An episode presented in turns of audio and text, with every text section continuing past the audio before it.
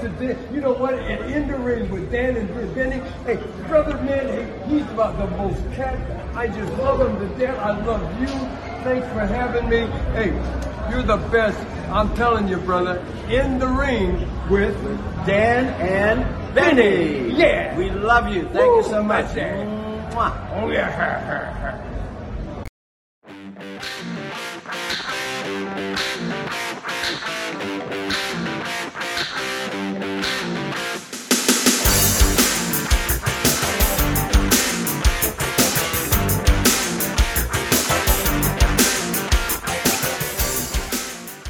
Hello, friends, and welcome to another edition of Dan and Benny in the Ring. I'm Dan Sebastiano, joined as always by the BS Express himself. I'm back from injury, Benny. I'm ready to go. How are you feeling, buddy? You know, Dan, uh, since I'm now semi-retired, I've had quite a bit of time to uh, to do some self-reflection. And you know, Dan, I'm just a guy of average size, average speed, average cooking skills, and average SAT scores. But you know what? I parlayed that into a podcast career that, if I might say so myself, has been quite excellent. I agree. It has been. It's been a lot of fun, and I, we, I wouldn't be able to do this without you or the uh, the quirks that you bring. And I know you're, uh, especially in retirement now, you're single-handedly keeping some of the uh, ladies of the night in Florida employed. Well, and just for the record, my my cooking skills are like beyond atrocious, and my SAT scores are actually pretty good. well, the the fact that you're uh your your potential final match with Dominic DeNucci was going to be over at Polenta should tell you everything you need to know Um, about you know, I your still time in the had, kitchen, I, Benny. I haven't had that polenta yet. well, we uh for the first time in the the series of our of our couple years we've been doing this, Benny, we we had to miss a show last week. I'm uh I was recovering from an injury, I'm, uh, but we're back with a vengeance this week, and we are uh, ready to go with a good part two. Benny, why don't you tell everybody who we got for uh, a part two of our interviews today? Yes, sir. Now, our guest was with us only five weeks ago, and we just didn't have the time to cover a career that really last has been lasted over half a century. So she's back with us uh, tonight. The 1976 Pro Wrestling Illustrated Women's Wrestler of the Year, uh, former NWA Women's Tag Team Champion, and a member of the Professional Wrestling Hall of Fame. Miss Tex Appeal herself, Susan Tex Green. Susan, welcome back to Dan and Benny in the Ring. And thank you, Dan and Benny. It's been great. I had a wonderful time last time and enjoyed my stories, getting to relive them. We, we loved hearing them, and like Benny said, we we barely scratched the surface. There's still a lot to talk about. Um, so I want to get right into it. Uh, obviously, Benny and I uh, we listened to. We were talking about the, uh, the your first appearance a little over a month ago uh, in preparation for tonight, and one thought kind of jumped out at me. We we talked a lot about your time with with Moolah, and she had a, a stranglehold uh, on women's championship. I mean, really, of course she did. She literally owned it. Um, I mean, as a male wrestler at the time, you could always jump to do another territory, go, you know, disappear for a little while, go up to New York, go to Texas, go wherever. Uh, you know, if you weren't going to win the main title or you weren't really liking your place on the card, you could go away for a little while and come back and there was lots of options. As a female wrestler you, you really didn't have the option to to run the territory circuit uh, and certainly not get recognized as female champion anywhere you went. Um, i mean for all intents and purposes Moolah was the only female champion uh, because of her stranglehold. How did you cope with that? Uh, well, yeah. Whenever I, when you, I, it was in, order to wrestle. Joe Blanchard, when he trained me, and and he realized that I wanted to be a full time wrestler and make my living, he sat there and said, "Then you're going to have to go to Lillian Ellison. That's the woman that books all the women, you know, uh, across the U.S. Because." Uh, I, Dory Senior said he could use me a couple of weeks out of the year, and then Joe said a couple of weeks out of the year, and Fritz a couple of weeks out of the year. And I thought, well, that's and, and Harley Race was going to do a couple of weeks, and Bob Geigel, couple, and I thought, well, you know, I want to wrestle more than a couple of weeks out of a year, you know. So I, I figured up there a couple of weeks was going to amount to about twelve. So um, Joe Blanchard came over to my parents' house, and we called Lillian Moolah and uh, you know, I didn't even know who Moolah was because uh, Joe Blanchard, he used Bob Geigel's women and and then Dory Senior's women they had up in Amarillo. So I I, I grew up watching Marie DeLeon and Evelyn Stevens and um, Barbara Galento, Kay Noble, uh, Betty Niccoli, Jean Antone. So I didn't know these women that were, you know, Toni Rose, Donna Christanello, um, Paula Kay, uh, Jan Sheridan, and them. Um, but till I got out here, and I actually did not know Moolah until she was standing across the ring. I thought that that I was actually riding up there with Lillian. I didn't have no idea that I was going to be wrestling her that night until my mouth fell open and, and uh, Ron West came over and said, "What's wrong?" And I said, "I didn't know who she was." you know, so because she didn't introduce herself as Moolah, and I never had seen the woman. You know, so that that's. But getting back to the question, it was just we did what the promoters wanted, and and we did what she asked. You know, or told us, uh, and and we knew that that if she ever dropped the belt, she told us from the get go that it would she would drop it down to her her grand, granddaughter uh, Suzanne, which never ever thought about becoming a wrestler. You know, she had no intentions and no desire to be a wrestler. Uh, but that we all knew coming in, uh, and Toni said she knew it in, back in '73 when she started that that was her intentions to drop the belt to her her granddaughter if she dropped it to anybody. And of course, uh, Moolah's belt was not considered the NWA belt. It was just the world belt. It had her name and the Baltimore, Maryland, and the date that she won it back in 54, 56. 1848. Uh, uh, yeah, probably. Uh, I know Mildred uh, was crowned Mildred Burke, the NWA. She was the West Coast um, NWA World Champion because they had three. June Byers was the Central, um, running from uh, Texas um, over to Mississippi, I think, and straight up, and then there, I, I ain't been able to find out who held the, the Eastern Coast NWA belt, but um, June Byers had one for the Central NWA World, Women's World Champion, and Mildred had for the West Coast. Uh, and then uh, Mildred also had one that uh, Mike LeBell and them had when they were Buddy Wolf and her were running the women, and and they actually wanted to join forces with Moolah to where like we could interchange the women that she had with her women to where we could travel across the U.S. and because Mildred had the stronghold in Japan and Mexico. So if you worked for Mildred, you you were going to Japan and Mexico, and and and whenever I'd left Moolah in '74 and was gone for four months, um, I went and worked for. I was driving a tractor trailer, and I'd have a layover for a week or so, and I ended up getting a hold of Mildred and going by the gym and working out with her men and girls that she was training. And she sat there and said, "You know, you let me know, and I can get you booked in Japan and, or Mexico." And I sat there and said, "You know, I can only go for a week. You know, I, I'm only out here five days when I come out." So, the four months that I was away from Moolah in '74, I worked for Mildred, and of course, she called Sam Muchnick and said, could she put her NWA world belt on me? And then he said that I think, did she think, could I represent that belt like it was represented back in her day, which they put it on her in 1948. Uh, I mean, that date was on the belt, and I thought, you know, I had no intention of wanting that belt. And I, of course, when I went down to Mexico, they said, know, wanted me to drop the belt, and I said, I'm here for one match, and I wasn't told by Sam Muchnick or Mildred Burke that I was dropping the belt. You know, if you can take it, take it. But I'm not dropping it to anybody. Well, Moolah does, and I said, that's Moolah's belt. It's got her name on it. She can go what, she wants it. And of course, they knew that I had worked for Moolah before, and you know, and that I was with Mildred at the time. And I said, you know, if y'all call Mildred or call Sam and they tell me to drop it, there's no problem. But I'm here for one match, so we got no chance for me to win the belt back, you know. And uh, so, uh, and then of course Mildred is the one that taught me how to really make the money because she said if they want to take you out to dinner, put a price on it. If they want you to be uh, sightseeing, put a price on it. If they want you to go to the dojos, put a price on it. So you know, I'd go over there for fifteen hundred dollars for one match, and uh, walk away because they was taking me to put me on display because I was there, and I said I stood out being six foot and blonde headed.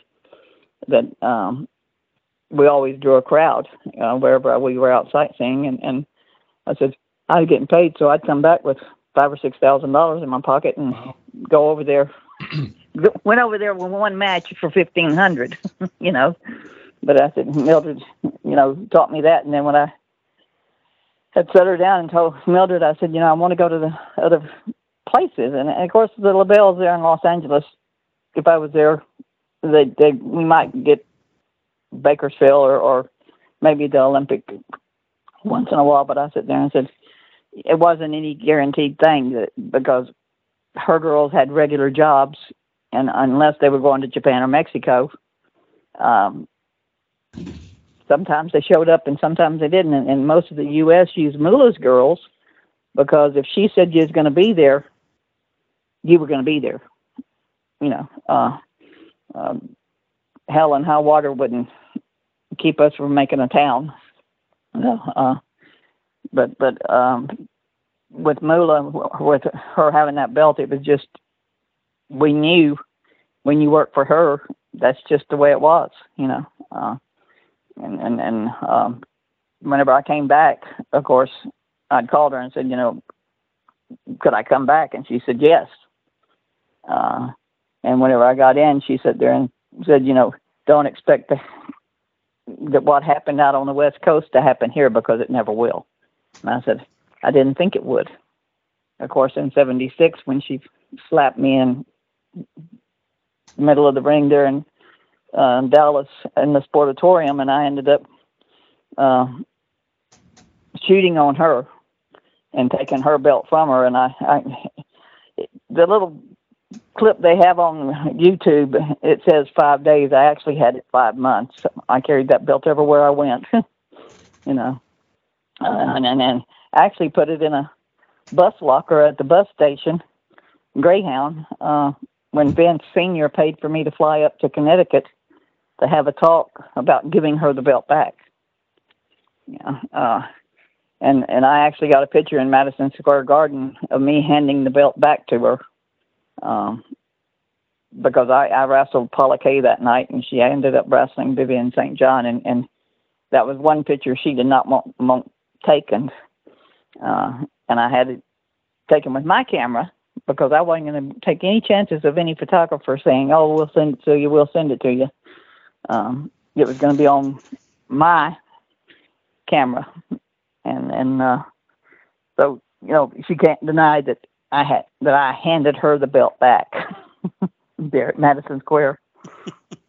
but uh, it, it was uh, quite amusing whenever they had, I got back from Connecticut and knew my car had been gone through there at the airport, and then when I got up to my uh, apartment, uh, I lived in one of the houses she rented by myself, and and it had been totally gone through, and I thought y'all could have put stuff back to where I'd have had to kind of look to see that my stuff had been messed with, but you didn't find it, did you? so but uh Ben, you know, and, and me making her or me getting senior to pay twelve hundred dollars for me to give her the belt back, um, back in '76. You know, I didn't want the belt. You know, I mean, it had her name on it. It didn't mean nothing. It wasn't. You know, what was I going to do with it?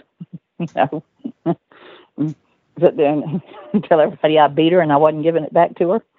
Uh, all all she did was she didn't book me for the five months I held the belt.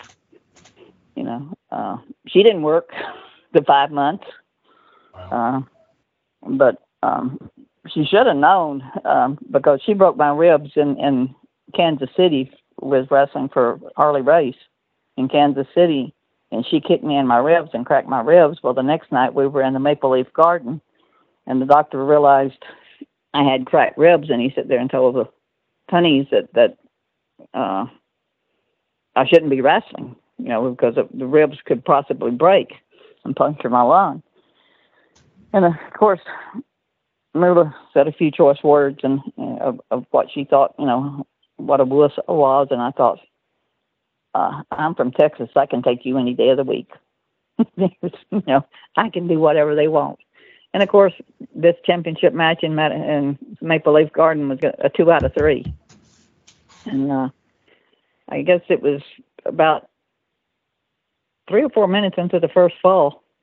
Um, I went to bill her, and she she didn't want to take a bill out of the corner, and I ended up trying to go for the second. And I thought, you're go- you're taking this bump. You know, I've been flying everywhere for you for three minutes. Uh, and then um, I ended up shoving her head down, and she was hanging on to that second rope um, uh, with her right arm. And uh, about the time I lifted and shoved her head down, and I was lifting up with that left arm, um, I put so much pressure on that left collarbone that the collarbone snapped. And when I heard it pop, and of course, when she hit the mat, it, it was a compound break.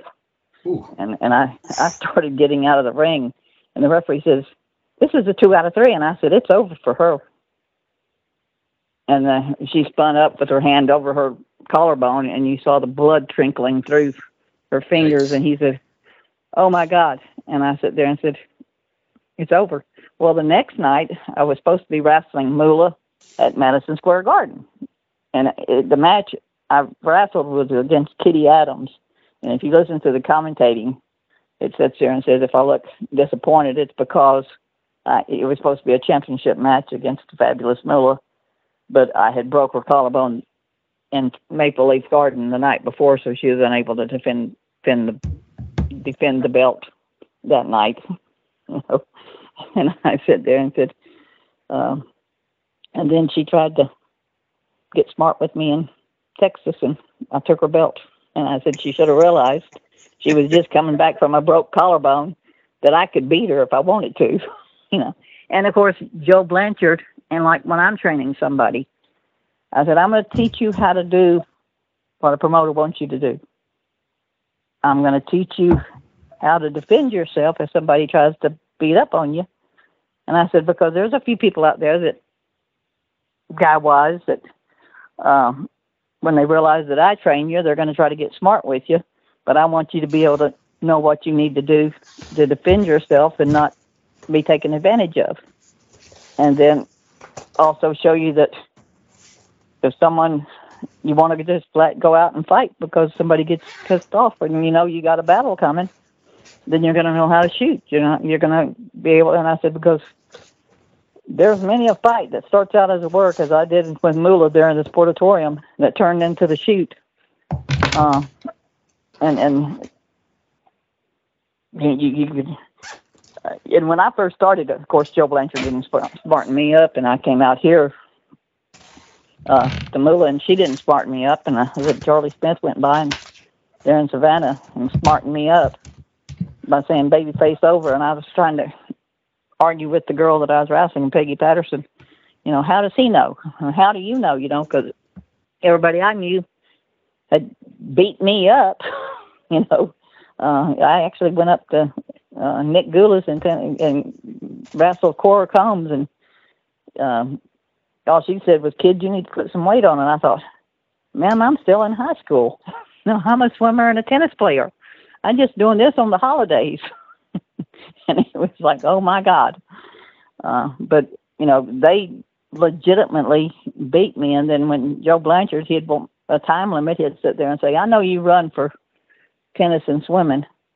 Uh, so when you hear him say five minutes, just start running the last five minutes, you know, and, and that's how I ended up the matches against Marie DeLeon or Kay Noble or, or um, Barbara Galento that I'd go Broadway uh, or the time limit because I'd outrun them at the end of the match. You know, I'd start jumping over the top rope and doing everything just to stay away from them so they couldn't get me. Um, and I sit there and said, you know, Joe, I guess he thought he was going to get me to take that scholarship in swimming. And I sat there and said, you know, uh, my parents said as long as I graduated high school, I could follow the career I wanted. You know, I wasn't going to be forced into doing anything that I didn't. And I said I swam and played tennis to show Mr. Blanchard, I could take discipline, you know, uh, and then he'd saw me get beat up from playing tennis, sliding on the the clay courts and all that, and then uh, playing on the hard courts. I sit there and said I'd be sliding and putting my knee down, and I sit there and said, I guess that was a turf burn. um, playing tennis, but I sit there and said, to me, it turned it turned out to be a mat burn from wrestling. But uh, you know, being one of Moolah's girls, it was just you knew you you was going to travel, uh, and and but I have to sit there and say that after I left Moolah when my neck and back was broke, and she told her boyfriend that I was driving the wrecker for, you know, whenever he came up to see me to let me know that that she thought it was the best thing that ever happened to me, get me getting my neck and back broken, paralyzed, and I thought, I just looked at Bobby and I said, "You tell her I will be back."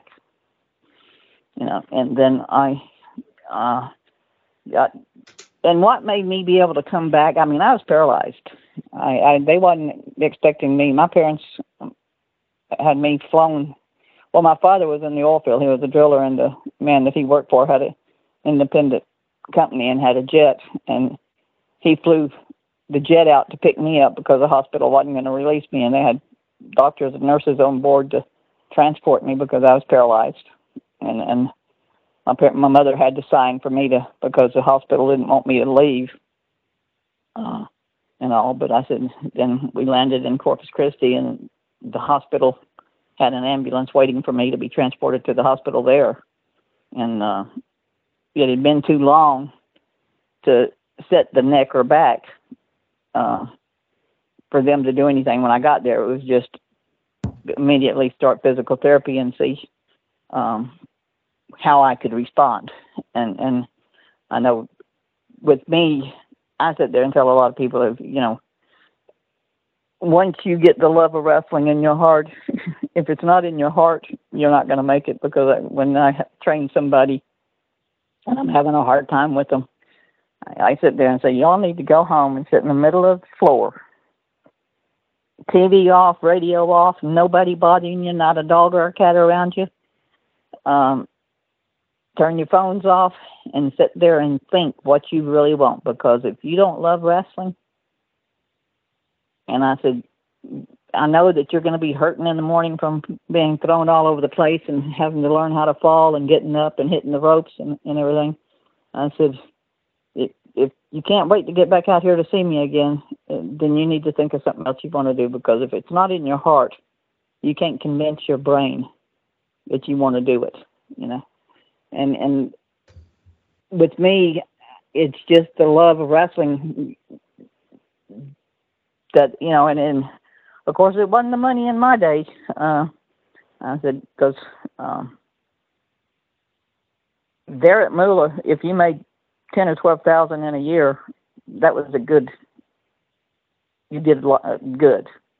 Uh, I know some girls that only made two or three thousand for a whole year. You know. Um, oh yeah, yeah. uh, and and uh, of course, if you didn't have any money, you didn't have to worry about paying the rent because you lived on her property. And and um, I look back now and and look at all the buildings that she had and the houses, the trailers. And when I had to go out there when I was working for the city as a uh, zoning inspector, I had to look for the septic tanks and the and I sit there and, and I told Toni Rose, I sit there and I said, you know, there wasn't a uh, electric meter on any of those houses or trailers. it's like what? I said there was only one septic tank, and it was at, behind the house that I lived in, so it should have been the house that the septic tank that I was hooked up to. And I said it was bone dry.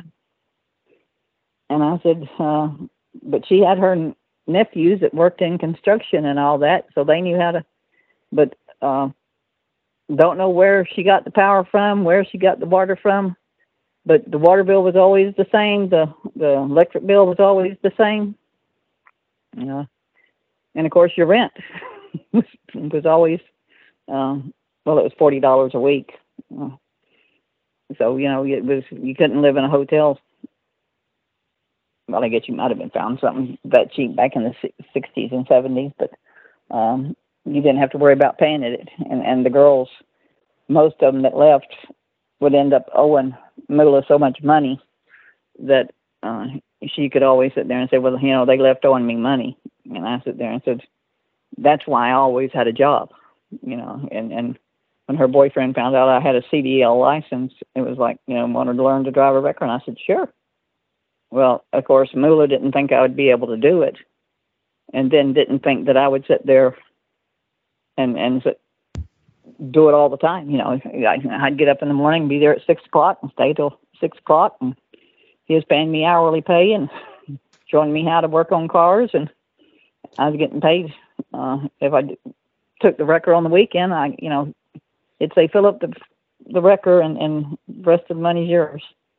Uh, because I'd go round to the bars and say, you know, I got a record. I'll, and most of them were the militaries, uh, uh, people that I was getting back on the base.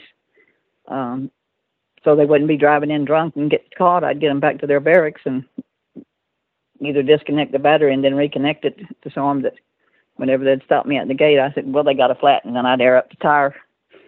And I had two gates. I'd go in gate three on one place and go out gate one on the other, and then come back in on gate one and go out gate three because that was the only two gates that were open on the weekend. Um, and and I said so. I was making money, and then um, she didn't like it. You know, of course, she'd send me on the road with another girl or three other girls, and they wouldn't have a penny in their pocket. Uh, and and I would be sitting there saying, "Don't worry about it. I got the money."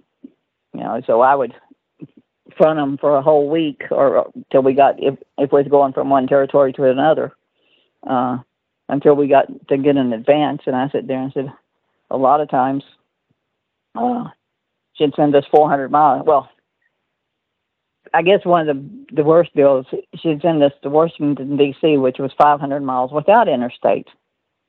Uh, we was going all the back roads uh, because interstate didn't go all the way. you know, you got on the toll roads when you hit D.C. Well, we was going to D.C. for TV, and she'd always sit there and say, you know, y'all go up there, and then in two weeks you're gonna go back and get to run the the circuit for D.C. Well, then she'd send up four other girls that didn't make the TV.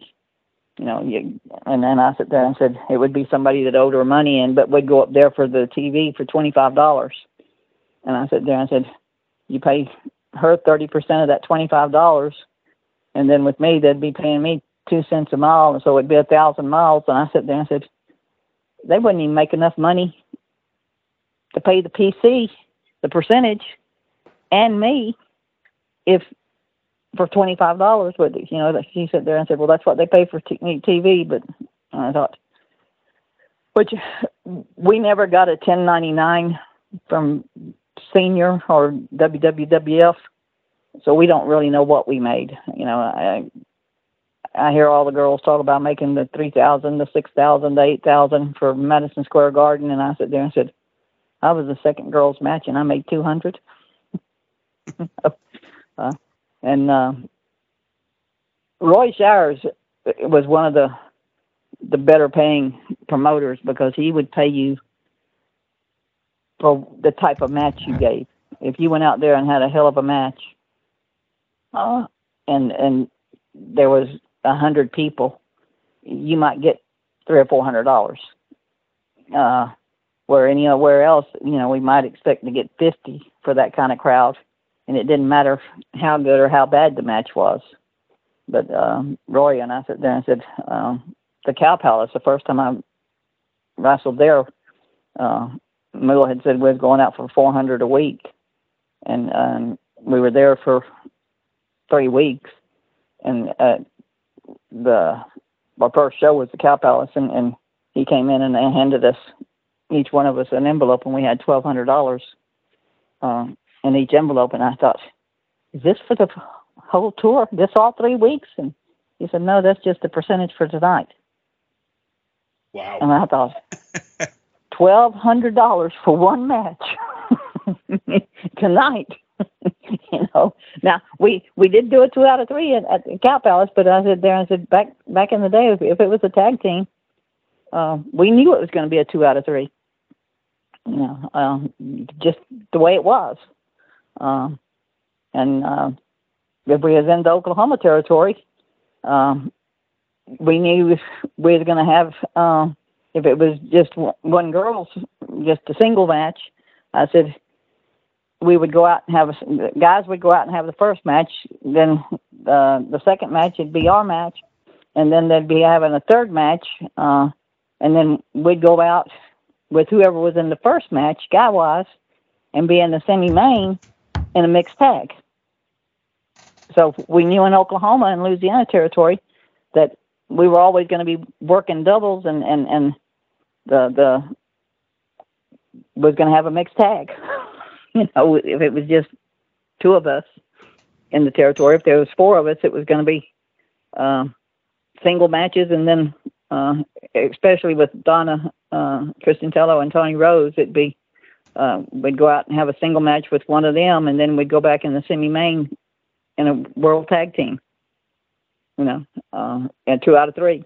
So I sat there I said, um, that that uh, and we'd do that. You know, and I will have to say that Oklahoma territory, which included Louisiana and Mississippi, Arkansas, uh, that that it was some long miles without the interstate. Um, and, and, and was doing this for, and, and when I say long miles, we'd be sitting there saying, I do two or 3,000 miles in a week in Oklahoma territory. And, and, um, for $400 for the week. And then Moolah oh, wow. would get a, Moolah would get 120. Yikes. You know, you know, rumor so, has it that uh, Moolah actually won the Wagon Wheel Invitational and that's how she got the belt. Um, Susan, I have to ask you a question because uh, it, you know, and you actually it's a two part question, but you kind of okay. addressed both of the questions. Um, you, know, you told us about how you shot on Moolah. Uh, mm-hmm. this, this, is the first part. Did did anybody besides you shoot on Moolah? And if they did, what was the consequences? And number two, you know, when you did break your neck, uh, you know, when when Vicky broke her neck, it, it, seems like for all intents and purposes she was done. But you did come back and you wrestled for uh, quite a bit after that. Was it was it because it was just to show Moolah that you could come back, or was it just because of your pure love for wrestling? Uh, my pure love of wrestling. Uh, I, I I couldn't, you know, I ended up training my niece, and I told Joe Blanchard in '82. I sat there and said, you know, uh, for three months I've worked with my niece, and he he started having me and my niece run some of the shows for him that he was running when he split from Fritz and uh, we were being tag teamed uh, as aunt and niece. Uh, and I said, it's a whole lot harder to train somebody than it is to wrestle. I said, so he ended up um, getting a couple of matches with me and Evelyn Stevens. And um, uh, then he sat there and he says, if you really want to wrestle, I can get you in touch with Steve Rickard over in New Zealand. And I said, okay. So I called Steve Rickard and, and uh, I talked to Peggy Patterson and, and she went and we went over to New Zealand and wrestled for a three week tour that turned into being a five week tour because we came back and ended up wrestling in Tonga and Samoa and I sat there and said, um, whenever we started to land in Tonga, I said I'd never even heard of this country, and I sat there and said they had to take our baggage in one plane, and two planes had to bring the wrestlers because we was on a little crop duster. And of course, it started going down, and I thought, Flair, can y'all see a, an island out there? Because they had two seats on one side, this little plane, and one seat on the other. And I was sitting in the one seat, and I was looking out, and Rick was, and he sat there and says, "What are you talking about?" I said, "Well, I can see the water coming up, but I don't see nothing to land on." Well, uh, it was Tonga is just a little bitty island that's ran by a king, you know. Um, and and and I sat there and said we we touched down and was there for two days and ra- wrestled for the king and and um that that that was one country I said I don't really want to go back. I said I don't want to think about my bags being on one plane and me having to be on another and hoping like they that no one lies about how heavy they are. uh, because the planes can only hold so much weight. uh, so, but uh, and uh, so coming back with my neck and back, and, and you know, um, of course, I had to learn to walk. You know, I I, I was paralyzed. you know, so it was just the, the idea of, of my love for wrestling that that and and having the dedicated physical therapist that I had that was willing to work with me and and and and give me confidence that you know not to give up. You know, um, when I one of my toes started twitching, you know, it was like you know, well, you're getting the feeling back. It's you know, you just got to believe, and it's like so they gave me a lot of encouragement. Um, and and um, I guess I I don't know that Vicky had heat with Moolah, but obviously uh, when she got her neck broke, and for Moolah to say you got to leave, um, you know you can't ever wrestle again. You know. You, you know, Moolah sat there and said how many times she's had stuff wrong with her that that she came back from. Uh, she never talked about back or neck being broke, but um, leg being um, busted up and fractured and being able to go on. And I thought, you know, you just got to have that dedication to want to do. And uh, no one, to my knowledge, ever shot on Moolah except me. Uh, uh, whenever she promoter asked her to drop the belt um, overseas in Japan and Mexico, she would. Uh, but they knew that they didn't get to carry the belt. You know, they got to win it there in Tokyo, and then whenever she was leaving, uh, she won it back in Tokyo.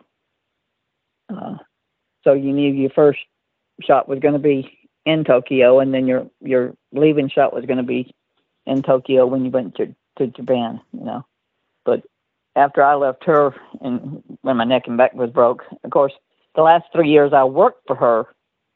Uh, after I shot on her, And the contract that I had Vince draw up, and then I went to another attorney to have it make sure all my T's and were crossed and my I's were dotted. Uh, I made him pay that attorney for reading it to make sure that it was something that wasn't couldn't be broke. Uh, and then they drove me back and I had to pick up the taxi cab uh, to get me back upstairs and then pay me the the twelve hundred. But um, with with all of that, you know, um, it was that I never had to wrestle her again. So any match after 76, um, in the Sportatorium, they've changed the date, and and and, um, but I never wrestled her after 76, and then she forced me to, or they said I had to get off the property, and I got an apartment and ended up getting um, two female drill sergeants that were stationed there at Fort Jackson to be roommates. And we had a three bedroom house and I sat there and said, you know, I was driving the wrecker and, and, and had them and I sat there and said if if I was gone uh for a month they'd pick up the tab, the the mortgage and then pay all the electric. I'd come in and be expecting to give them, you know, my part of the mortgage and the lights and all that. And they said, "You wasn't here. You don't own nothing." You know, so it was good that I I she kicked me off the property but I never wrestled. The only girl I wrestled that knew, well, she didn't know um, how she got with me. It was whenever the territories, Moolah started. We worked for Johnny Hunter, which was an independent uh, uh, outlaw group, and I wrestled Donna Christanello in a single match. And she says, "I'm not going to ask any questions." And she got a ride with one of the guys that was passing through, and um, I said, you know, I can take you back if you want, Donna. And it's like, all right, we can we can talk, and but I'm not going to ask you any. I said, good. You don't ask any questions. I don't have to tell any lies. So you know, I I wrestled uh, Susan Starr before she was really, you know, I guess one of the first matches out of the the. I guess, I guess all the green girls that the other girls were training, Vicki Williams and Donna, and then with um, Candace Candice Purdue, uh, Penny Mitchell before you know. So I was getting all these girls that you know they they thought I was just one of the girls that was in the territory. they didn't know who I was with, and I sat there and would ask them. I, I would pick them up at one of the 7-Elevens. Moolah would drop them off, and I'd pick them up, and then I'd sit there and tell them, you know, I'll drive you back in, uh, uh, because I knew a back road in. And I said, I can't get you right to your trailer or your apartment, but I can get you close. You know, so you won't have to get a taxi, or you don't have to walk from the 7-Eleven, which was better than a mile. And I sat there and said, that was stupid. But she didn't want the girls to know that I was one of that I was still working for her, uh, right up to my to my neck and back being broke. Uh, but I said whenever I didn't go back, whenever I came back from my neck and back, and I started doing all the independent shows and, and got into uh, working with Rhonda Singh, Monster Ripper. Um, uh, I said, you know, we were partners together. We were opponents against each other. Um, uh, but I saw more of the world and I made bigger payoffs uh, with her um, than I did ever with Moolah. You know, so I said because we'd go in for two or three thousand a week, and I said Moolah, you know, was sending us for three or four hundred, and and of course uh, Judy Martin had sit there and said that she made 800 in Japan. And I sit there and said, well, I wish we'd have been making 800. no. but uh, I know you asked about the PGWA. Um, me and Judy did not start that. We had the very first match in my gym, uh, Pain and Glory. Um, Randy Powell, he still runs it. Um, it, it I'm his commissioner. Um, uh, because after I um, got mugged on the job for when I was working with the city, um, and was in the hospital for that 121 days. He, he didn't want to take a chance on anything happening, and I said they just uh, beat me so bad they left me for dead. Jesus. You know, uh, so, but I said, you know, uh, and then the the back surgery I had to have for them to do the exploratory. I said I was beat so bad it was the cracked ribs that ruptured my colon and my intestines. Uh, but they'd probably been leaking from December the 22nd, 27th when I was attacked to February the 9th when I ended up, my knee went out and I hit my head on the uh, counter in the bathroom and, and I called a friend. I said, I can't get my head to quit bleeding. Can they come and take me to the hospital? Because I, I'm sure I need stitches. Well, they got me there, and I said, just give me a shot of cortisone in my knee, and, and then because they were running all kinds of tests, and he, they were saying my liver was working, and then my liver wasn't working. Well, they had to get a doctor from the Baptist hospital to come over because I'd been to the emergency room twice at Lexington, and they just said I was dehydrated. You know, and and so nobody would touch me at that hospital whenever I went in for them to sew my head. up. They, they sewed my head up and gave me the cortisone shot, but they had to get a surgeon to come from another hospital that didn't practice there uh, to do exploratory surgery. And he sat there and said, when I, he opened me up, uh, my colon and my intestines both just ruptured. Uh, and it was like, which one do I?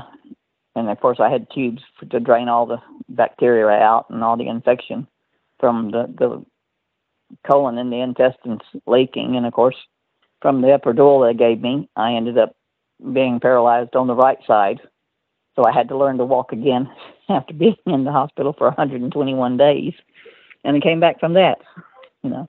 Um, but, um, uh, you know, the PGWA is ran by Randy Powell, and, and, and he tries to do an all girl show and I was up at one in North Carolina when um he presented me and Toni Rose with the Penny Banner Excellent Award uh, for our years of wrestling, and had had uh, Wendy Banner um, actually uh, present us the, the plaques that he gave us. Uh, so it was Penny's daughter that ended up giving us our awards up there in, in Mount Airy, North Carolina. So, uh, but um, did I answer all the questions? I got to running. no, that's that's uh, great. I actually I was hoping I could pick your brain on something. Um, we're recording this. It's it's the 31st. The uh, WWE just had their their annual um, Royal Royal Rumble pay per view. Um, Mhm. I was I wanted to ask you about that because the the news came out that the Royal Rumble sold over 45,000 tickets and had a box office of 7.7 million which was not only the highest grossing for for that period but the that one pay-per-view outgrossed AEW's four top four pay-per-views combined. Now I'm not trying to compare them. I'm just pointing out that this is a period when the general consensus is wrestling is the least watched and and most uninteresting that it's ever been but it's it's the highest grossing. And i was wondering kind of a combination of of bouncing off something benny had said with your your wrestling time and and various other events did you ever think when you were running around uh, when you first started with Moolah and your time and seeing the business then that wrestling would get as big as it is now that even in a slow period you're talking hundreds of millions of dollars a year changing hands No.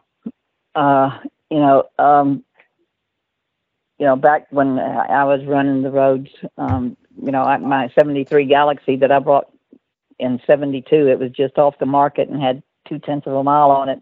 And I gave $3,000 cash for it. You know, uh, I, I bought a 2020 Santa Fe, uh, and, and, you know, they was wanting 35,000 for it. You know, of course, I, I talked cash and got it for 20. Uh, so you know, I sat there and said, "Cash, cash talks." I thought, right? know, yeah yeah. Uh, and and um, so, but um, I mean, you know, and and to sit there and see some of the contracts that the girls got, you know, the, um, Charlotte, I'm saying two hundred and fifty thousand, but you know, they're whenever they go overseas, they have to pay. Well, they have to pay for their own tickets. They have to have their own life insurance and medical insurance. They have to, of course. Back in my day, if you didn't wrestle, you didn't get paid. Well, now if you get hurt so bad that you can't wrestle, um, you get your paycheck deducted. You know, so you may Hmm. be making two hundred and fifty thousand, but if you take off, well, it means you're not getting part of your money. right Uh, uh, but we wrestled hurt, you know, and, and didn't think nothing of it. that was uh you know it's actually funny that that they mentioned that recently what i guess about a month ago um Bayley had torn her acl and was out for a little over a year it was i think 13 months they said that she missed and in Yeah. the year she was she was out no television no interview appearances just rehab and performance center training and Mhm. her, her contract was 350000 to basically stay home Yeah. Uh, yeah, and, it- it- and here it- you're you're you're you're telling us scraping by on on two hundred dollars a, a show.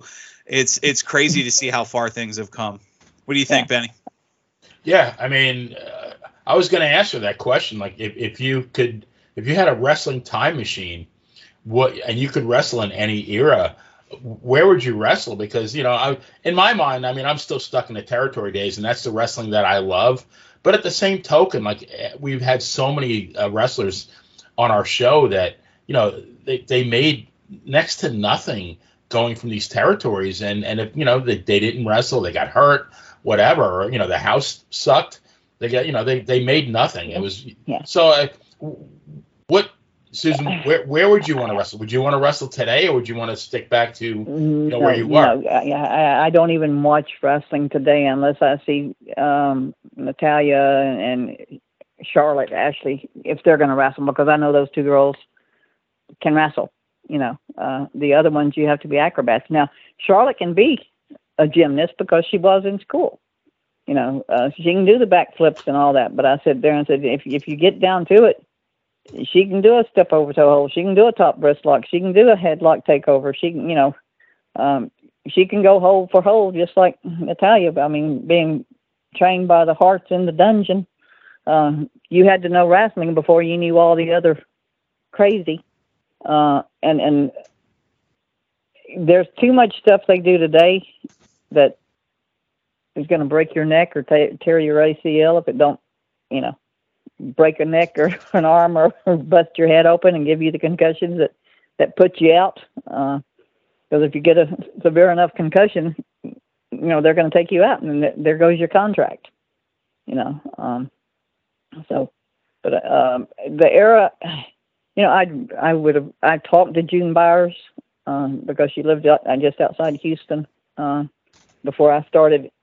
uh, Before I left, I, I guess it, well, I was I guess in '69. I went to her her house and, and talked to her, and uh, she always sat there. And whenever Joe had called her, and she she called me and sat there and learned that I was going to be coming out to Moolah's place, and she sat there and said, "Kid, I'm just going to tell you, beat walk to the beat of your own drum. When you get out there, don't listen to her drum. Don't let her be the major." And I thought, "Yes, ma'am." You know, I would have loved to be in, in the era with with Penny Banner. Now I did wrestle Penny Banner, and in '74, uh, she said whenever I wrestled her for the last time, she said when she saw me, uh, how much I'd gotten fitter and put the weight on. I wasn't the string bean that she'd wrestled the year before, um, because I'd been to Roy Shire's and he wanted me over 200 pounds, and then Miller didn't have a choice but to let me keep the weight on because he said if you don't uh, let her keep the weight on, then I won't use your girls each May. So I sat there and said that was one of the bills in my contract that I got the West West Coast tour every year. But but Roy put it blunt, you know, he wanted me every May because he knew that I would draw a crowd. And and uh and that was for San Francisco and and, and Las Vegas and all. So I sat there and said that that um and I guess he he didn't care who else came along, but I said I, I was I don't want to say it because I'm from Texas, but I sit there and said I, I never meet a stranger. You know, I'll pass somebody and start sitting next to them and talking to them. You know, uh, like sitting in an airport, sitting on a plane. It don't, you know, I'm I'm not going to be sitting there bored. You know, if if and I guess in Dallas, whenever I when I was heading to uh, St. Louis to to Moolah, they was holding the plane to get me to St. Louis. Uh, and and that tells you how long ago they wouldn't hold a plane now. They'd give the seat away, but uh, or give it to a standby passenger. But they was holding, and the boy was in a wheelchair, and I was running, and he he held a, program up, and I said I let my Samsonite suitcase go sliding across the the the floor, and I went sliding into a stop because I had my Western boots on. They had leather soles, and I went sliding and then running back to him to sign his program and they're hollering at me, you know, they're holding the plane, they're holding the plane. And of course, they had a taxi waiting outside to take me. But I sat there and said, you know, it took me 30 seconds to stop and sign an autograph for a boy that was in a wheelchair. And, and, and I said, how many of today's wrestlers would do that? You know, uh, first of all, if you work for WWE, you better not get caught signing an autograph uh, and not charging forty dollars. Uh, you know, because anything you sell or give, you better be having a reason and and bringing in the money for it.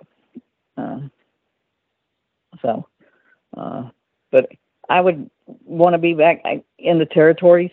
I really like the territories, uh, you know, and there's not very many of the girls can, can sit there and say that I wrestled every ter- territory in the United States that they had.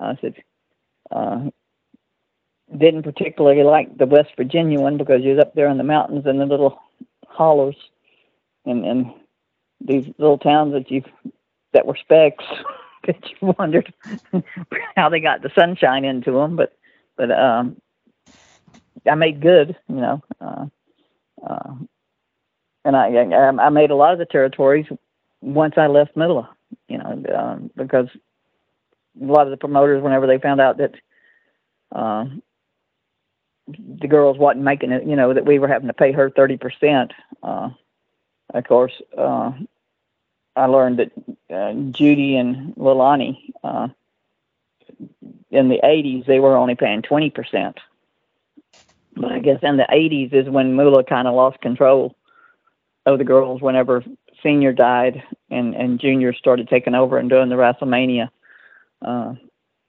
because um, that's when juniors figured out it was easier uh, to have other girls wrestle for him that were trained by somebody else, and that you know he could give them a contract for three months and and do what they wanted, and then wouldn't have to be bothered with them anymore. You know, they they could go on about their merry way. Uh, and and Moolah, um, with whenever Judy and Leilani became the Glamour Girls, um, they started fussing to Junior about the payoffs and everything, and he sat there and said, "Y'all get y'all a," because Judy actually tried to get a 1099, and they said we've already sent it to Moolah.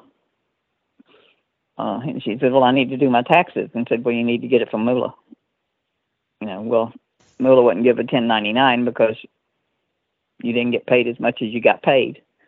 So um, Ben sat there and told Judy and Leilani to get them a, their own post office box or their own address, and they would send start sending them their checks, and um, he would take care of the of the percentage for Moolah, you know, that they no longer had to pay. And of course, whenever they came back from uh, Japan with the jumping, well, well, the Bomb Angels didn't come back. Uh, uh, they finished up over in Japan, and and and uh, they went by to say where where the next bookings were, and and um, said that they, Lamula had said, you know, well, hon, I don't know where your checks are. They hadn't come in yet. And Judy said, well, you know, uh, Ben sent them to my post office box. And uh, she said, well, the PC, and he says, no, we don't pay you PC anymore. He'll take care of that. Well, that became the the beginning of the end. And then, of course, Velvet McIntyre, she ended up leaving. I guess she was just there just a few years um, about like Vicky, but um, Moolah had kept telling her she was going to get her green card for her because she was from Vancouver area, and then uh, whenever she was going to let it expire, and then Moolah was going to try to get her deported, and and uh, she tried to do that with Desiree Peterson, and and and, and of course Desiree was like me; she had a job doing uh, record keeping for a, a glass company, uh, because she sat there and told Moolah, like I did, you know, I got bills I got to pay, so I can't can't wait for a, a wrestling show if we're not going to wrestle. You know, I got to have a, a check coming in somewhere. Right. And and uh, but um, you know, Velvet figured out that it wasn't going to be a living in wrestling, so you know, and, and I guess it was right after Vicky had got her neck broke that that she figured that you know she might as well uh, figure out how to get back to Vancouver and, and be back before her card ran out because back in the day we didn't have to worry about going through that much of customs going back and forth across Canada or Mexico. You know, you just went across and come back across if you had a license. You was able to be, you know. And I said, now it's a pain getting across the borders. Oh yeah. Susan, uh, um, in 2017, I think I have the year right. You were uh, inducted into the Professional Wrestling Hall of Fame, and mm-hmm. I want to read some of your fellow inductees: uh, Harley Race, Mick Foley, uh, fellow Texan Shawn Michaels, Larry the Axe Hennig, Sputnik Monroe, and uh, Luther Lindsay, who, in my opinion, was one of the most underrated wrestlers of all time. Yeah. So, what what is it like to be recognized for your greatness? Because that's really what it is. Uh, I was shocked. I was amazed. Um, and actually, the only one that didn't show up was Shawn Michaels, and that was because Junior Vince Junior would not let him show up. He sent him out to Portland uh, for for a training camp, and and tried to keep Mick from coming. And Mick was actually still doing therapy from his hip being replaced, and he sat there and said, "You're not keeping me from there." And uh, you know, uh, when they had a, a, a schedule for me to where I was supposed to be at the Big Blue and where wherever hadn't gotten down to the hour almost. You know, I'd be signing autographs at this time. I'd be uh, on a um, question and answering from the the fans at this from this time to this time, and of course I was up there with Tiger Conway Jr. and and Mike Mick Foley and all, and I sat there and said, but Shawn was the only one that didn't show up, and there was five of us living, and Shawn being one of them that didn't show up, and but the other four of us were there, and then five that was inducted that were passed away, and uh, this is Lindsay, but the families were there. You know, Sputnik Monroe's family was his children were there, and and I said it was amazed that you know that the ten of us, well, nine out of the ten that was inducted, um, could get a um, picture of all of us, all of the inductees, uh, standing together. Uh, but but being recognized there, um, knowing that it was the, the peers that voted us in, um, made it that much more. And it, it was um, amazing to me whenever I opened and saw the limousine that had picked me up at the airport. Well, it was a suburban. Uh, I opened the front door and I said, "Can y'all? I got to be back to the Big Blue. Can y'all take me back?" Well, Mick Foley had his beard all trimmed up and he was in a matching uh, jumpsuit uh, or windsuit and uh, or warm up suit. Didn't look like the the Mick Foley that you saw on TV. And and I said, uh, he said, well, I can't. I'm just getting in from the airport. And I said, when he he went to speak, I went, oh my God. And he said, you're Susan Green. And I thought, yeah. And he said there and said, man, you've had a hard road to hoe. And I said, me. Look at the road you've been on. And he said there and said, yeah, but it was by choice that I did what I did to my body. It wasn't by choice that what happened to your body. And I thought, well, you got a point there. Mm. uh, because I sat there and said, you know, I wouldn't have jumped off a 20 foot cage and went through a table for no amount of money. I might have been crazy. And, and me diving off the top rope, doing the, the, the, the big splash that I did, um, uh, that was considered one of the, I was considered a high flyer um, because of the head scissors and the drop kick and me diving off the top rope. Nobody else did those. Yeah. Um, and and I said, now I see the girls doing backflips and all the other crazy stuff and, and coming off the top rope and flipping and hoping the girls are there to catch you and hoping that the steps aren't there. Uh, uh, that you know where you're at, and I, and and I, I guess that's one of the things I sit there and tell people whenever I'm training them. I try to make them do all these rolls to get dizzy, and then uh, tell them, "Do you know where you're at in the ring? You know, how close are you to this? You know, where um, because you always want to know where those steps are because you don't want to go out where the steps are." right. I, I I imagine your uh your girls aren't going to have the uh bloody spot fests that you see in wrestling today where you know girls are going through tables covered in thumbtacks and you know having having bloodier harder matches than the men did 10 years ago no no um, and and uh, the match over in Puerto Rico where uh, that actually was me not getting my hand up to keep my head from hitting in the ring post Uh, it, it, it, was a hard way, but it wasn't. It was. So you, you, did get color though, right? Was... Yeah, yeah. Okay. Uh, yeah, uh, but it, it wasn't that. It was intended. Uh, but I said once it was got, it was make do with what we got. You know, it, it's an accident, um, and they don't ever see it. So go for it. You know. Uh, but I sit there and said it was one of the things that that, and I don't know if it was when I went into the wall on the brick or if it, when she threw me into the the ring post. But I said it. I know we went up to the fence where the people were sitting, and then we went all the way back to the the ring at the home plate. So I sat there and said, you know, I, I don't don't remember exactly what happened, but I, I do remember getting the color but it was on my behalf because when she turned around, she started saying, "I'm sorry, I'm sorry," and I thought, "Not your fault." No. One. And uh, which oh, another I mean, girl uh, that I've wrestled the giant, on, on Andrea the Giant. I wrestled her in, in uh, Allendale, South Carolina, and uh, hit the ring post, and it. I've got a scar in my eyebrow over my left eye.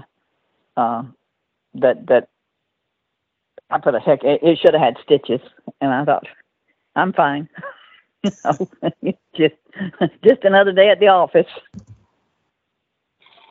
Every every once in a while it works. I mean, uh, you know, the the the meteoric rise a few years back of of Becky Lynch would never have happened without the images of her of when she fully embraced that broken nose in the middle of the spot, you know, the bloody face and all.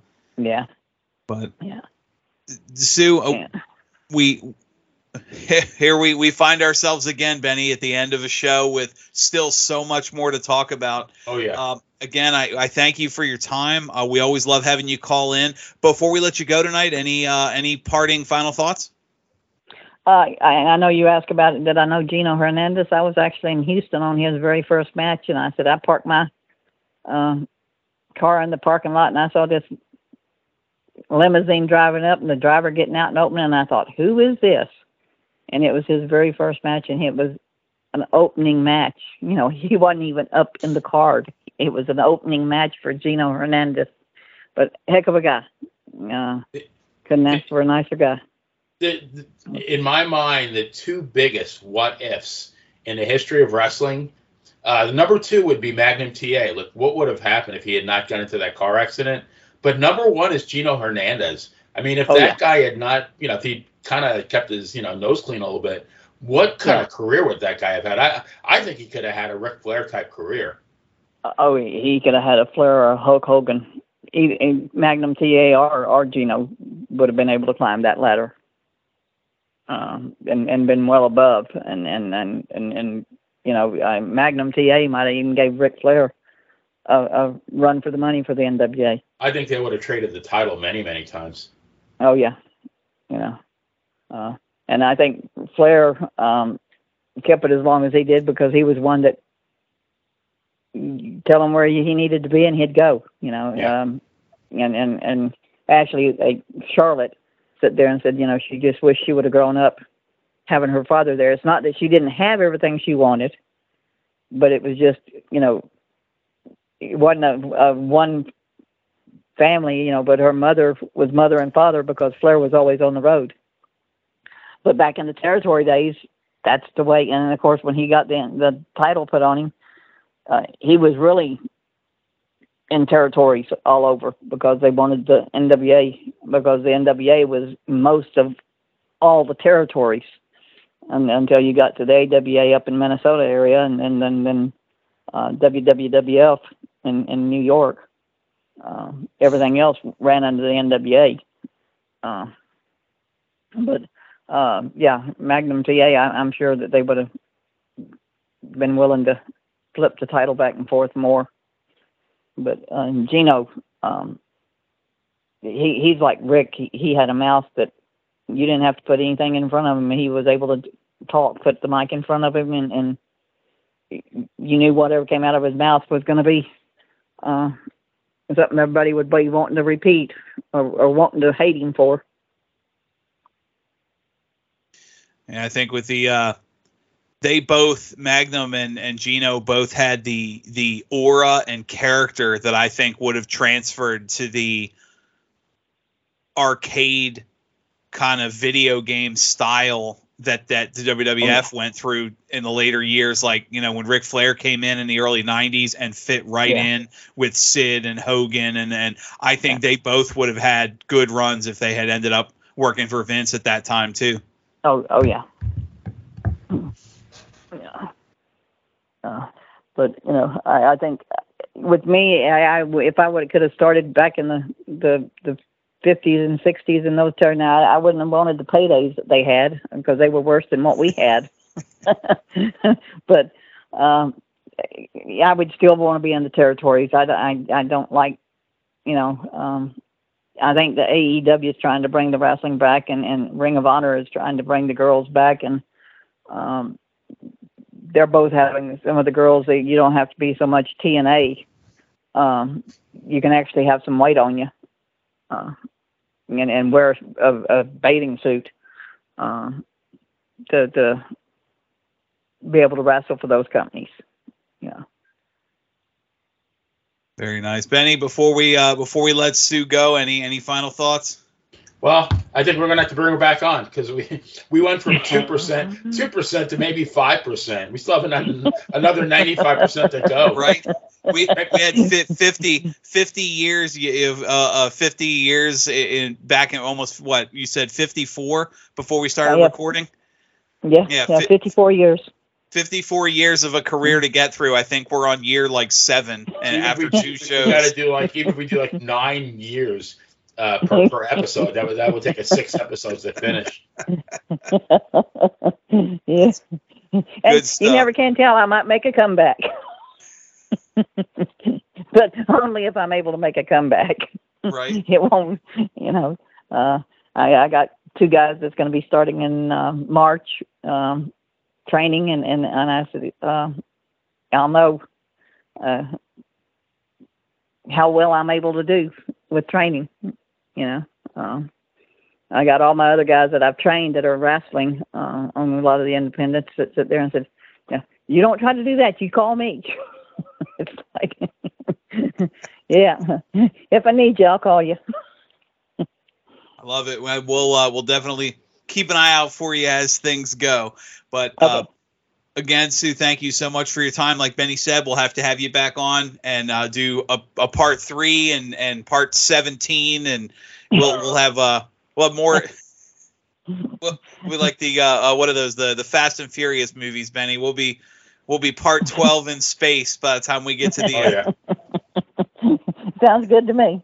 All right. Well, thank you again, Sue. We I appreciate your time and and th- uh, you have yourself a good evening. And like I said, uh, you have a lot of good stuff out there online. Anybody needs to uh, that, that wants to can check it out. There's there's lots of good Yep. stuff. Uh, Tex Green, you had a hell uh, hell of a run, and just coming back from the injury, knowing that some of the stuff that we can find on YouTube was after you you came back from uh, injuries that that that should have ended careers. Uh, it's just impressive stuff. So again, thank you for your time, Yeah. and, and it's such a pleasure to talk to you. Yeah, thank you for having me. Yes, ma'am. Have yourself All a good night. Nice. You bet. Good night. Bye bye. Benny, we, we say it every week. It seems like we barely scratch the surface. I mean, this is two two parts and, and still so much more to tell and so much more to go into. I mean, uh, we didn't even get to the national stuff. Um, barely touched on the time in Puerto Rico. Uh, It's just, I mean, she was going chronologically with some of her stories, and we were still in the early '80s, 45 minutes into the narrative. It, it's it's so much you don't realize and you know the funny thing is it- we kind of you kind of go in with this mindset of you know the women weren't as active and you know you don't think like oh uh, you know I, you didn't see women's wrestling as much but she was still a couple hundred matches a year and driving the the back and forth and the ha- the handshake and a hot dog like what'd she say three cents a mile you know even even gas prices back then three cents a mile barely Right. pays for the trip But I, I heard, I mean, I heard her say New Zealand. I heard her say Tonga. I Mhm. heard her say Samoa. And I believe, well, Japan. And I think even on the last show, she said something about wrestling in uh, South Africa. So, I mean, that itself is like, I mean, that's a hell of a career. I mean, she wrestled all over the world. And India. That's the, that's Yeah. the other place she wrestled. Yeah, I mean, you you have uh, pretty much um uh, she you know she she's had a match on on nearly every continent. Uh, you know, you talk about time zones and and all over the world, and that's that's with a it's funny to think that's a slow career, but then you you look at the women's wrestling today with you know mid mid tier curtain jerker women r- wrestlers making six figures and they might wrestle 50 matches a year on a bad you know 100 matches a year if, if the house show circuit's busy and You know- and you get you know uh even during during her when she was with Moolah and some of that stuff during her slow time she's at 100 matches by March Right. You know what really did my heart good though was when I asked her that question is where she would want to wrestle. And she didn't she didn't choose the money. She chose Right. the territories and you know I, we've had Davey O'Hannon on this show and and you know guys like Davey O'Hannon and Johnny Rodz and and and Susan and people like that. I mean I, me as a fan, I can never thank them enough because I mean they weren't making a lot of money.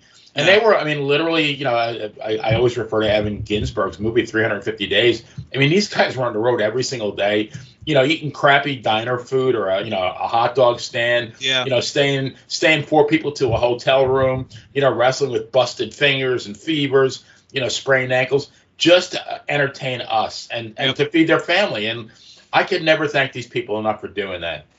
I mean, you, you know, you think about even the the the large. I mean, some of the names we've had, like you know, talking to Bill Dundee and Dominic DeNucci and Ivan Putski. I mean, these were big stars. This isn't, you know, oh, there's six of us. We just started. I mean, these are these are big names, champions, and and people who are are selling tens of thousands of tickets a month across the country and they're living off gas station cheeseburgers and and like you said uh five or six people deep in a rental car sleeping on taking turns sleeping on the floor in a hotel room Right. still still scraping pennies together Yep. and it's just The old it- uh, baloney blowouts. baloney blowouts. I like it. It's it's true, and it's crazy how how far things have come. And now we look, like I said, they just uh, they just had the Royal Rumble weekend 2023, uh, 7.7 million dollar gate. 50% increase in viewership from last year. It's this mega spectacular where you had a 30 woman rumble and I think they said it was 12 12 of the 30 women are well over six figure incomes with people like Becky and uh, well Charlotte wasn't in the match but Becky, Charlotte, Ronda, you have multiple women making millions of dollars a year and even some of your your NXT training upstarts are making high end salaries and you just see how much money is in women's wrestling today and it wouldn't have been wouldn't have even pretended to get that close to it without the the glamour girls and Sue and, and everything that, that people like her did the, the women like her you know in, in the years leading up to it Right. Exactly. but Benny we've got uh I mean this is a great way to come back like I said I was uh unfortunate injury last week laid me up and I wasn't able to do the show we have uh next week is going to be interesting because we, we owe it to the fans to catch up and make up for it. We've got two two episodes next week. Uh, one will go live Tuesday, one Thursday, and uh, we're hit the ground running. Like you said, we've got good plans through through the spring and, and uh, onward and upward. We keep going. Uh, there was a lot of support when I, I posted about my uh, updates, and you just see how how close knit the the fan community is. Um, I mean, our our page continues to to be very active, and it's I, I like how mature and, and appreciative the fans are, and, and and we got a lot of good communications, good stuff going, and and of course the occasional uh, uh, rant about how uh, how much better the product was back in my day, but you know, you, you give the bad, right? But you know, I what really did my heart good was the next morning, Wednesday morning, I got a message, and I'll even mention it was from Monty, from Monty and the Pharaoh, who actually really loves our show, and wanting to know why we didn't drop an episode. I'm thinking like, wow, I, Yeah, I, the, I, the, you know, I guess we did make uh, a difference. yeah the the numbers you know were there and I, like i was telling you uh before we we went on the air today that we had we had decent uh decent average numbers as far as our downloads and listens and all the wednesday uh, people came looking for the episode and that's that's neat you know like i said it's it's uh we're not gonna we're not gonna displace uh, jim cornette or kevin nash or any of the big names uh, that, that are that are moving up the charts, but you know, not not a bad showing for a couple of guys with uh, couple- like I said, a couple of microphones and a laptop in our garage, right? Well, all I know is the hookers are still lined up, and that's all I care about. Well, you'll uh, you you'll more more time to enjoy retirement as the show goes that's, on. that's why I retired. I love it. So for the BS Express himself, Benny Scala, I'm Dan Sebastian. Have a good night, everyone. Two episodes next week, and we will see you next time we're in the ring.